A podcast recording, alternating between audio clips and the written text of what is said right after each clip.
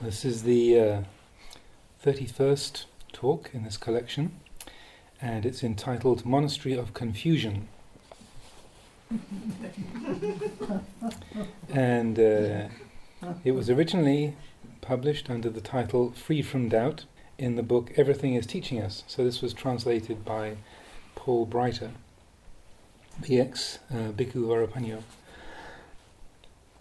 And uh, by way of explanation of the title, uh, confusion um, is um, uh, one of the words for confusion is Wunwai, and the name of the village where Wat Pah Nanachat is, the International Forest Monastery, is Bungwai. And so um, Ajahn Chah was very fond of making word plays. So uh, rather than it used to be known, uh, used to be more often known as as Wat Bungwai rather than Wat Pah Nanachat. So so everyone would call it what uh, Wat Bungwai. So he said uh, he would make this play on words about uh, Wat Bungwai and Wat Wunwai. So monastery of confusion. Staying or going is not important, but our thinking is. So all of you, please work together, cooperate and live in harmony. This should be the legacy you create here at Wat Pah Nanachat, Bungwai, the International Forest Monastery of Bungwai District. Don't let it become Wat Pah Nanachat Wunwai, the international forest monastery of confusion and trouble.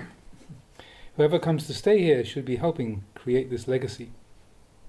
The way I see it, the lay people are providing robes, material, alms food, the dwelling place, and medicines in appropriate measure.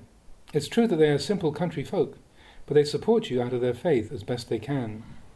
Don't get carried away with your ideas of how you think that they should be, such as, oh, I try to teach these lay people, but they do make me upset. Today's the observance day, and they come to take the precepts, and tomorrow they'll go casting their fishing nets. Hmm. They'll drink their whiskey. They do these things right out there where anyone can see. Then the next observance day, they come back here again. They'll take the precepts, listen to the Dhamma talk again, and then they go out and put their nets again, kill animals again, and drink again. You can get pretty upset thinking like this. You'll think that your activities with the lay people don't bring any benefit at all. Today they take the precepts, and tomorrow they go casting fishing nets. A monk without much wisdom might get discouraged and feel he's failed, thinking his work bears no fruit. But it's not that his efforts have no result. It's those lay people who get no result. Of course, there is some good result from making efforts at virtue. So when there is such a situation, and we start to suffer over it, what should we do? We contemplate within ourselves to recognize that our good intentions have brought some benefit and do have meaning. It's just that the spiritual faculties of those people aren't developed. They aren't strong yet. That's how it is for now. So we patiently continue to advise them. If we just give up on such people, they're likely to become worse than they are, than they are now. If we keep at it, they may come to maturity one day and recognize their unskillful actions. Then they will feel some remorse and start to be ashamed of doing such things. Right now, they have the faith to support us with material offerings, giving us our requisites for living. I've considered this. It's quite a big deal. It's no small thing. Donating our food, our dwellings, the medicines to treat our illnesses, it's not a small thing. We're practicing for the attainment of Nibbana. If we don't have any food to eat, that'll be pretty difficult. How would we sit in meditation? How would we be able to build this monastery? We should recognize when people's spiritual faculties are not yet mature. So, what should we do?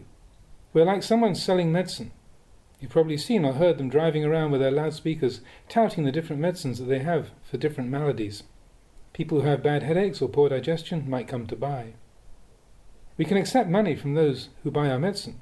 We don't take money from someone who doesn't buy anything. We can feel glad about the people who do buy something. If others stay in their houses and don't come out to buy, we shouldn't get angry with them for that. We shouldn't criticize them. If we teach people but they can't practice properly, we shouldn't be getting angry with them. Don't do that. Don't criticize them, but rather keep on instructing them and leading them along. Whenever their faculties have ripened sufficiently, then they will want to do it. Just like when we're selling medicine, we just keep on doing our business and when people have ailments that trouble them, they will buy. Those who don't see a need to buy medicine probably aren't suffering from any such conditions, so never mind. Keeping at it with this attitude, these problems will be done with. There were such situations in the Buddha's time too. We want to do it right, but somehow we can't get there yet. Our own faculties are not sufficiently mature. Our barami are not complete. It's like fruit that's still growing on the tree. You can't force it to be sweet. It's still unripe. It's small and sour, simply because it hasn't finished growing. You can't force it to be bigger, to be sweet, to be ripe. You have to let it ripen according to its nature. As time passes and things change, people may come to, to spiritual maturity. As time passes, the fruit will grow, ripen and sweeten of its own accord. With such an attitude, you can be at ease. But if you're impatient and dissatisfied, you keep asking, Why isn't this mango sweet yet? Why is it sour? It's still sour because it's not ripe. That's the nature of fruit. The people in the world are like that. It makes me think of the Buddha's teaching about four kinds of lotus. Some are still in the mud, some have grown out of the mud but are under the water, some are at the surface of the water, and some have risen above the water and blossomed. The Buddha was able to give his teachings to so many various beings because he understood their different levels of spiritual development. We should think about this and not feel oppressed by what happens here. Just consider yourselves to be like someone selling medicine. Your responsibility is to advertise it and make it available. If someone gets sick, they're likely to come and buy it. Likewise, if people's spiritual faculties mature sufficiently, one day they're likely to develop, to develop faith. It's not something that we can force them to do. Seeing it in this way, we will be okay. Living here in this monastery is certainly meaningful. It's not without benefit. All of you, please practice together harmoniously and amicably. When you experience obstacles and suffering, recollect the virtues of the Buddha. What was the knowledge the Buddha realized? What did the Buddha teach? What does the Dhamma point out? How does the Sangha practice? Constantly recollecting the qualities of the three jewels brings a lot of benefit. Whether you are Thais or people from other countries is not important. It's important to maintain harmony and work together. People come from all over to visit this monastery. When folks come to Wat Pah Pong, I urge them to come here, to see the monastery, to practice here. It's a legacy you are creating. It seems that the populace have faith and are gladdened by it. So, don't forget yourselves. You should be leading people rather than being led by them. Make your best efforts to practice well and establish yourselves firmly, and good results will come. Are there any doubts about your practice you need to resolve now? Question. When the mind isn't thinking much, but is in a sort of dark and dull state, is there something we should do to brighten it, or should we just sit with it? Answer. Is this all the time, or when you're sitting in meditation? What exactly is this darkness like? Is it a lack of wisdom? When I sit to meditate, I don't get drowsy, but my mind feels dark, sort of dense or opaque. So, you would like to make your mind wise, right? Change your posture and do a lot of walking meditation. That's one thing to do. You can walk for three hours at a time until you're really tired. Question. I do walking meditation a couple of hours a day, and I usually have a lot of thinking when I do it. But, but what really concerns me is this dark state when I sit. Should I just try to be aware of it and let go, or is there some means I should use to counter it? Answer. I think maybe your postures aren't balanced. When you walk, you have a lot of thinking, so you should do a lot of discursive contemplation. Then the mind can retreat from thinking. It won't stick there. But never mind, for now, increase the time you spend on walking meditation. Focus on that. Then, if the mind is wandering, pull it out and do some contemplation, such as, for example, investigation of the body. Have you ever done that continuously, rather than just as an occasional reflection? When you experience this dark state, do you suffer over it? Well, I feel frustrated because of my state of mind. I'm not developing samadhi or wisdom. When you have this condition of mind, the suffering comes about because of not knowing. There is doubt as to why the mind is like this. The important principle in meditation is that whatever occurs, don't be in doubt over it. Doubt only adds to the suffering. If the mind is bright and awake, don't doubt that. It's a condition of mind. If it's dark and dull, don't doubt about that. Just continue to practice diligently without getting caught up in reactions to that state. Take note and be aware of your state of mind. Don't have doubts about it. It is just what it is. When you entertain doubts and start grasping at it and giving it meaning, then it's dark. As you practice, these states are things you encounter as you progress along. You don't need to have doubts about them. Notice them with awareness and keep letting go. How about sleepiness? Is your sitting more sleepy or awake? No reply. Or maybe it's hard to recall if you've been sleepy. If this happens, meditate with your eyes open. Don't close them. Instead, you can focus your gaze on one point, such as the light of a candle. Don't close your eyes. This is one way to remove the hindrance of drowsiness. When you're sitting, you can close your eyes from time to time, and if the mind is clear, without drowsiness, you can then continue to sit with your eyes closed. If it's dull and sleepy, open your eyes and focus on the one point. It's similar to kasina meditation, that is, using an external visual object of meditation to develop concentration. Doing this, you can make the mind awake and tranquil. The sleepy mind isn't tranquil. It's obscured by hindrance and it's in darkness. We should talk about sleep also. You can't simply go without sleep. That's the nature of the body. If you're meditating and you get unbearably, utterly sleepy, then let yourself sleep. This is one way to quell the hindrance when it's overwhelming you. Otherwise, you practice along, keeping the eyes open if you have this tendency to get drowsy. Close your eyes after a while and check your state of mind.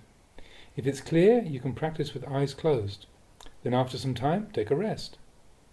Some people are always fighting against sleep. They force themselves not to sleep, and the result is, when they sit, they're always drifting off to sleep and falling over themselves, sitting in an unaware state. Question. Can we focus on the tip of the nose? Answer. That's fine, whatever suits you.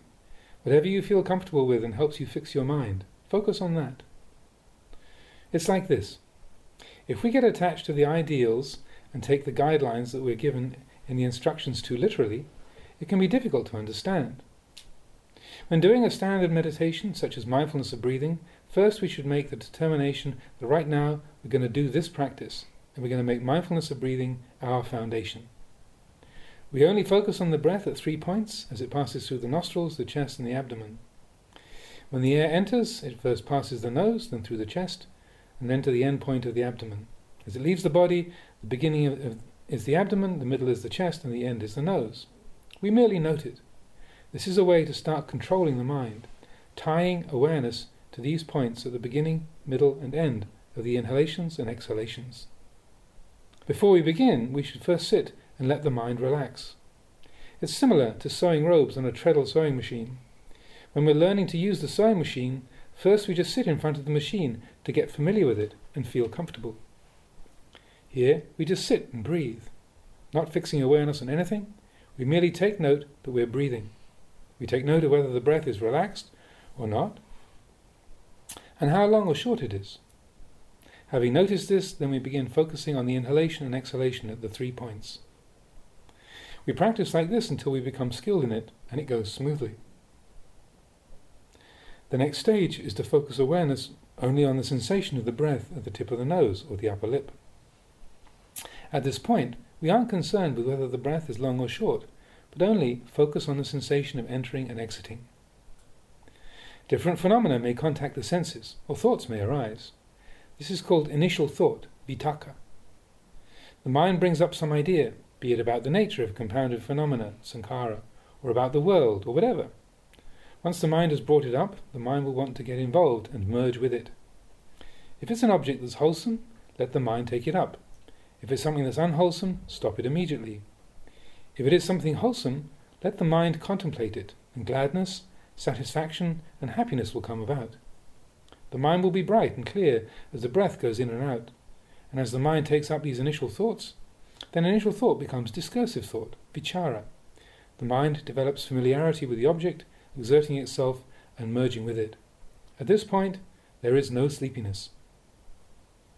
After an appropriate period of this, take your attention back to the breath. As you continue on, there will be initial thought and discursive thought, initial thought and discursive thought. If you're contemplating skillfully on an object, such as the nature of sankhara, the mind will experience deeper tranquility and rapture is born. there is the vitakka and vichara, and that leads to happiness of mind. At this time, there won't be any dullness or drowsiness. The mind won't be dark if we practice like this. It'll be gladdened and enraptured. This rapture will start to diminish and disappear after a while, so you can take up initial thought again. The mind will become firm and certain with it, undistracted. Then you go on to discursive thought again, the mind becoming one with it. When you're practicing a meditation that suits your temperament and doing it well, then whenever you take up the object, rapture will come about. The hairs of the body stand on end, and the mind is enraptured and satiated. When it's like this, there can't be any dullness or drowsiness. You won't have any doubts. Back and forth between initial and discursive thought, initial and discursive thought, over and over again, rapture comes. Then there is sukha. This takes place in sitting practice. After sitting for a while, you can get up and do walking meditation. The mind can be the same in walking. Not sleepy. It has vitakka and vichara, vitakka and vichara, then rapture. There won't be any of the nivarana, the hindrances, and the mind will be uns- and the mind will be unstained. Whatever takes place, never mind. You don't need to doubt about any experiences you might have, be they of light, of bliss, or whatever. Don't entertain doubts about these conditions of mind. If the mind is dark, if the mind is illumined, don't fixate on let go, discard them. Keep walking, keep noting what is taking place without getting bound or infatuated. Don't suffer over these conditions of mind. Don't have doubts about them. They're just what they are, following the way of mental phenomena. Sometimes the mind will be joyful, sometimes it'll be sorrowful. There can be happiness or suffering, there can be obstruction. Rather than doubting, understand that conditions of mind are like this. Whatever manifests is coming about due to causes ripening. At this moment, this condition is manifesting. That's what you should recognize. Even if the mind is dark, you don't need to get upset about that. If it becomes bright, don't be excessively gladdened by that. Don't have doubts about these conditions of mind or about your reactions to them. Do your walking meditation until you're really tired. Then sit. When you sit, determine your mind to sit. Don't just play around. If you get sleepy, open your eyes and focus on some object. Walk until the mind separates itself from thoughts and is still, then sit. If you are clear and awake, you can close your eyes. If you get sleepy again, open your eyes and look at an object. Don't try to do this all day and all night. When you are in need of sleep, let yourself sleep. Just as with our food, once a day we eat. The time comes and we give food to the body. The need for sleep is the same. When the time comes, give yourself some rest. When you've had an appropriate rest, Get up. Don't let the mind languish in dullness, but get up and get to work. Start practicing. Do a lot of walking meditation. If you walk slowly and the mind becomes dull, then walk fast. Learn to find the right pace for yourself. Question. Are vitakka and vichara the same? Answer. You're sitting and suddenly the thought of someone pops into your head. That's vitakka, the initial thought. Then you take that idea of the person and start thinking about them in detail. Vitakka picks up the idea, Vichara investigates it. For example, we pick up the idea of death and then we start considering it. I will die, others will die, every living being will die. When they die, where will they go? Then stop. Stop and bring it back again. When it gets running like that, stop it again, and then go back to mindfulness of the breath. Sometimes the discursive thought will wander off and not come back, so you have to stop it. Keep at it until the mind is bright and clear. If you practice vichara with an object that you are suited to, you may experience the hairs of your body standing on end, tears pouring from your eyes, a state of extreme delight. Many different things occur as rapture comes. Question.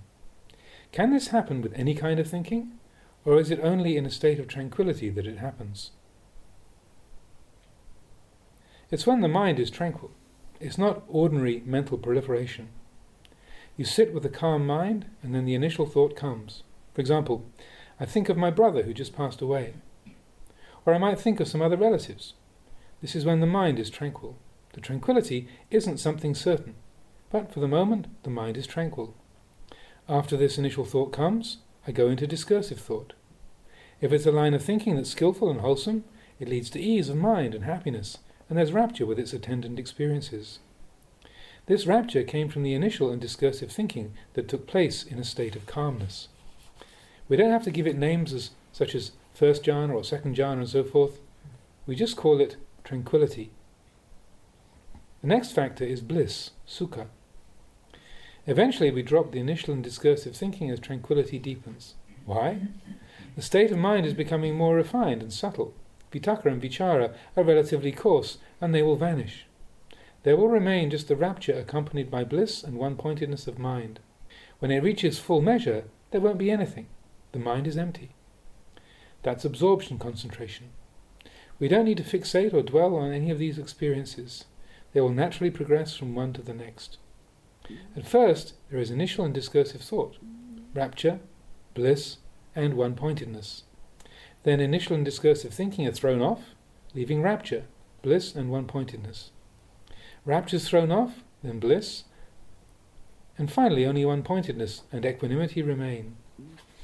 It means the mind becomes more and more tranquil, and its objects are steadily decreasing until there's nothing but one pointedness and equanimity. When the mind is tranquil and focused, this can happen.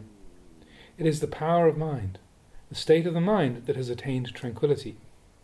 When it's like this, there won't be any sleepiness. It can't enter the mind. It'll disappear. The other hindrances, sensual desire, aversion, doubt, and restlessness and agitation, won't be present. Though they may still exist latent in the mind of the meditator, they won't occur at this time. Question. Should we be closing our eyes so as to shut out the external environment, or should we just deal with things as we see them? Is it important whether we open or close the eyes? Answer. When we're new to training, it's important to avoid too much sensory input, so it's better to close the eyes. Not seeing objects that can distract us and affect us, we build up the mind's strength. When the mind is strong, then we can open the eyes, and whatever we see won't sway us. Open or closed won't matter. When you rest, you normally close your eyes. Sitting in meditation with eyes closed is the dwelling place for a practitioner. We find enjoyment and rest in it. This is an important basis for us. But when we're not sitting in meditation, will we be able to deal with things? We sit with eyes closed and we profit from that. When we open our eyes and leave the formal meditation, we can handle whatever we meet. Things won't get out of hand. We won't be at a loss. Basically, we're just handling things. It's when we go back to our sitting that we really develop greater wisdom. This is how we develop the practice. When it reaches fulfillment, it doesn't matter whether we open or close the eyes, it'll be the same. The mind won't change or deviate. At all times of the day, morning, noon, or night, the state of the mind will be the same. We dwell thus. There is nothing that can shake the mind. When happiness arises, we recognize it's not certain, and it passes. Unhappiness arises, and we recognize it's not certain, and that's that. You get the idea that you want to disrobe? This is not certain. But you think it's certain. Before you wanted to be ordained, and you were so sure about that. Now you're sure you want to disrobe. It's all uncertain, but you don't see it because of your darkness of mind. Your mind is telling you lies. Being here, I'm only wasting my time. If you disrobe and go back to the world, won't you waste your time there? You don't think about that. Disrobing to work in the fields and gardens, to grow beans or raise pigs and goats, won't that be a waste of time? There was once a large pond full of fish. As time passed, the rainfall decreased and the pond became shallow. One day a bird showed up at the edge of the pond. He told the fish, I really feel sorry for you fish. Here you barely have enough water to keep your backs wet. Do you know that not very far from here there's a big lake, several meters deep, where the fish swim happily? when the fish in that shallow pond heard this, they got excited. They said to the bird, Oh, sounds good, but how could we get there? The bird said, no problem. I can carry you in my bill, one at a time. The fish discussed it amongst themselves. Ah, it's not so great here any more. The water doesn't even cover our heads. We ought to go. So they lined up to be taken by the bird. The bird took one fish at a time. As soon as he flew out of sight of the pond, he landed and ate the fish. Then he would return to the pond and tell them, Your friend is right at this moment swimming happily in the lake and he asks when you'll be joining him. It sounded fantastic to the fish. They couldn't wait to go, so they started pushing to get to the head of the line. The bird finished off the fish like that. Then he went back to the pond to see if he could find any more. There was only one crab there, so the bird started his sales pitch about the lake. the crab was skeptical. He asked the bird how he could get there. The bird told him he'd carry him in, in his bill. But the crab had some wisdom. He told the bird, Let's do it like this. I'll sit on your back with my arms around your neck. if you try any tricks, I'll choke you with my claws. the bird felt frustrated by this, but he gave it a try, thinking he might somehow still get to eat the crab. So the crab got on his back and they took off. The bird flew around looking for a, pla- a good place to land, but as soon as he tried to descend, the crab started squeezing his throat with his claws. The bird couldn't even cry out. He just made a dry, croaking sound. So in the end, he had to give up and return the crab to the pond. I hope you can have the wisdom of the crab. If you're like those fish, you'll listen to the voices that tell you how wonderful everything will be if you go back to the world. That's an obstacle ordained people meet with. Please be careful about this. Question. Why is it that unpleasant states of mind are difficult to see clearly, while pleasant states are easy to see? When I experience happiness or pleasure, I can see that it's something impermanent. But when I'm unhappy, that's harder to see. Answer. You're thinking in terms of your attraction and aversion and trying to figure it out. But actually, delusion is the predominant root. You feel that unhappiness is hard to see, while happiness is easy to see. That's just the way your afflictions work. Aversion is hard to let go of, right? It's a strong feeling. You say happiness is easy to let go of. It's not really easy. It's just that it's not so overpowering. Pleasure and happiness are things people like and feel comfortable with. They're not easy to let go of. Aversion is painful, but people don't know how to let go of it. The truth is that they are equal. When you contemplate thoroughly and get to a certain point, you'll quickly recognize that they are equal. If you had a scale to weigh them, their weight would be the same, but we incline towards the pleasurable. Are you saying that you can let go of happiness easily, while unhappiness is difficult to let go of? If you think that the things that we like are easy to give up, but you're wondering why the things that we dislike are hard to give up, but if they're not good, why are they hard to give up? It's not like that. Think anew. They are completely equal. It's just that we don't incline to them equally. When there is unhappiness, we feel bothered. We want it to go away quickly, and so we feel it's hard to get rid of. Happiness doesn't usually bother us, so we're friends with it, and we feel we can let go of it easily. It's not like that. It's not oppressing and squeezing our hearts, that's all. Unhappiness oppresses us. We think it one has more we think one has more value or weight than the other, but in truth they're equal. It's like heat and cold. We can be burned to death by fire, we can also be frozen stiff by cold, and we die just the same. Neither is greater than the other. Happiness and suffering are like this, but in our thinking we give them different values. Or consider praise and criticism. Do you feel that praise is easy to let go of, and criticism is hard to let go of? They are really equal. But when we are praised, we don't feel disturbed. We're pleased. But it's not a sharp feeling. Criticism is painful, so we feel it's hard to let go of. Being pleased is also hard to let go of, but we're partial to it, so we don't have the same desire to get rid of it quickly. The delight we take in being praised and the sting we feel when criticized are equal. They're the same. But when our minds meet these things, we have unequal reactions to them. We don't mind being close to some of them. Please understand this. In our meditation, we will meet with the arising of all sorts of mental afflictions. The correct outlook is to be ready to let go of it all, whether pleasant or painful. Even though happiness is something we desire, and suffering is something that we don't desire, we recognize they are of equal value. These are things that we will experience. Happiness is wished for by people in the world. Suffering is not wished for. Nibbana is something beyond wishing or not wishing. Do you understand? There is no wishing involved in Nibbana. Wanting to get happiness, wanting to be free of suffering, wanting to transcend happiness and suffering, there are none of these things. It is peace. As I see it, realizing the truth doesn't happen by relying on others. You should understand that all doubts will be resolved by your own efforts, by continuous energetic practice. We won't get free of doubt by asking others. We will only end doubt through our own unrelenting efforts. Remember this. It's an important principle in practice. The actual doing is what will instruct you. You will come to know all right and wrong. The Brahmin shall reach the exhaustion of doubt through unceasing practice. It doesn't matter wherever we go. Everything can be resolved through our own ceaseless efforts. But we can't stick with it.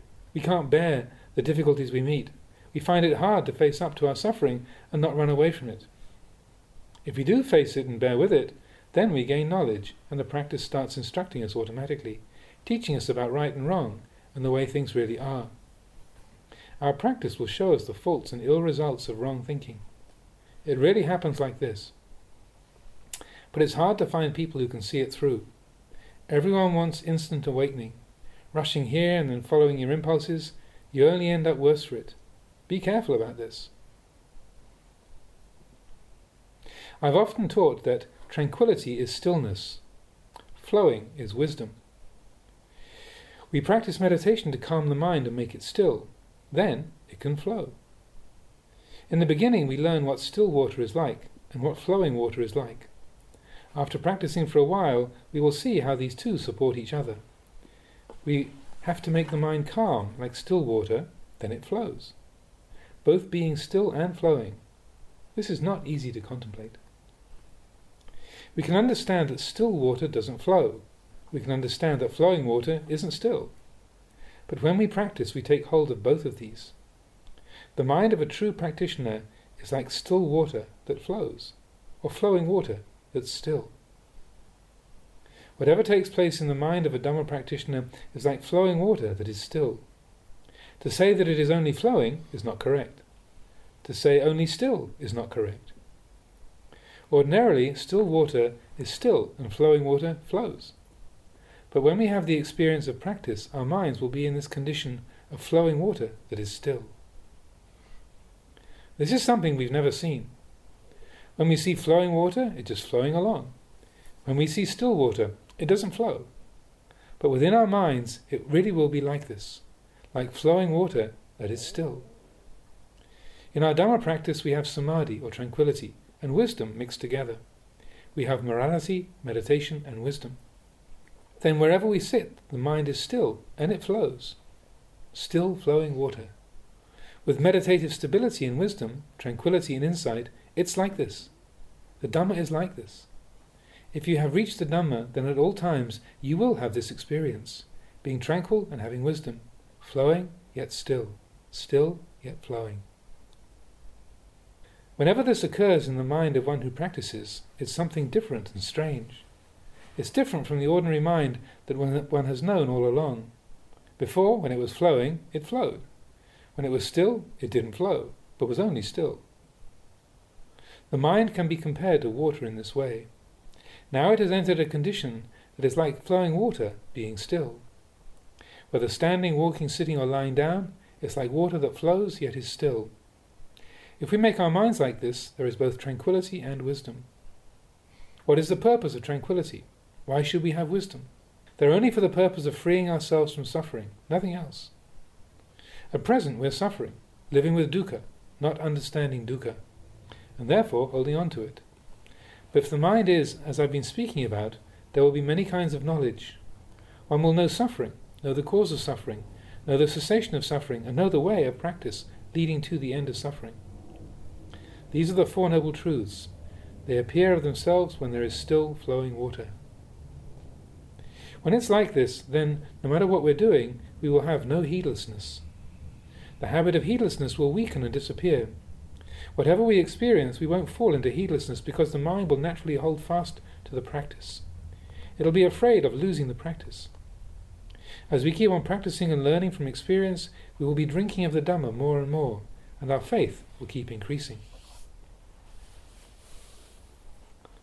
For one who practices, it has to be like this. We shouldn't be the kind of person who merely follows the others. If our friends aren't doing the practice, we won't do it either because we would feel embarrassed. If they stop, we stop. If they do it, we do it. If the teacher tells us to do something, we do it. If he stops, we stop. This is not a very quick way to realization. Now, what's the point of our training here? It's so that when we are alone, we'll be able to continue with the practice. So now, while living together here, when there are morning and evening gatherings to practice, we join in and practice with the others. We build up the habit so that the way of practice is internalized in our hearts. Then we will be able to live anywhere and still practice in the same way. It's like having a certificate of guarantee.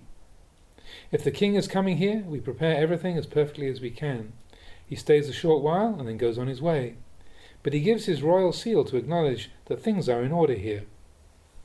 Now, many of us are practicing together, and it's time to learn the practice well, to understand it and internalize it, so that each of you can be a witness to yourself. It's like children coming of age. Anyone?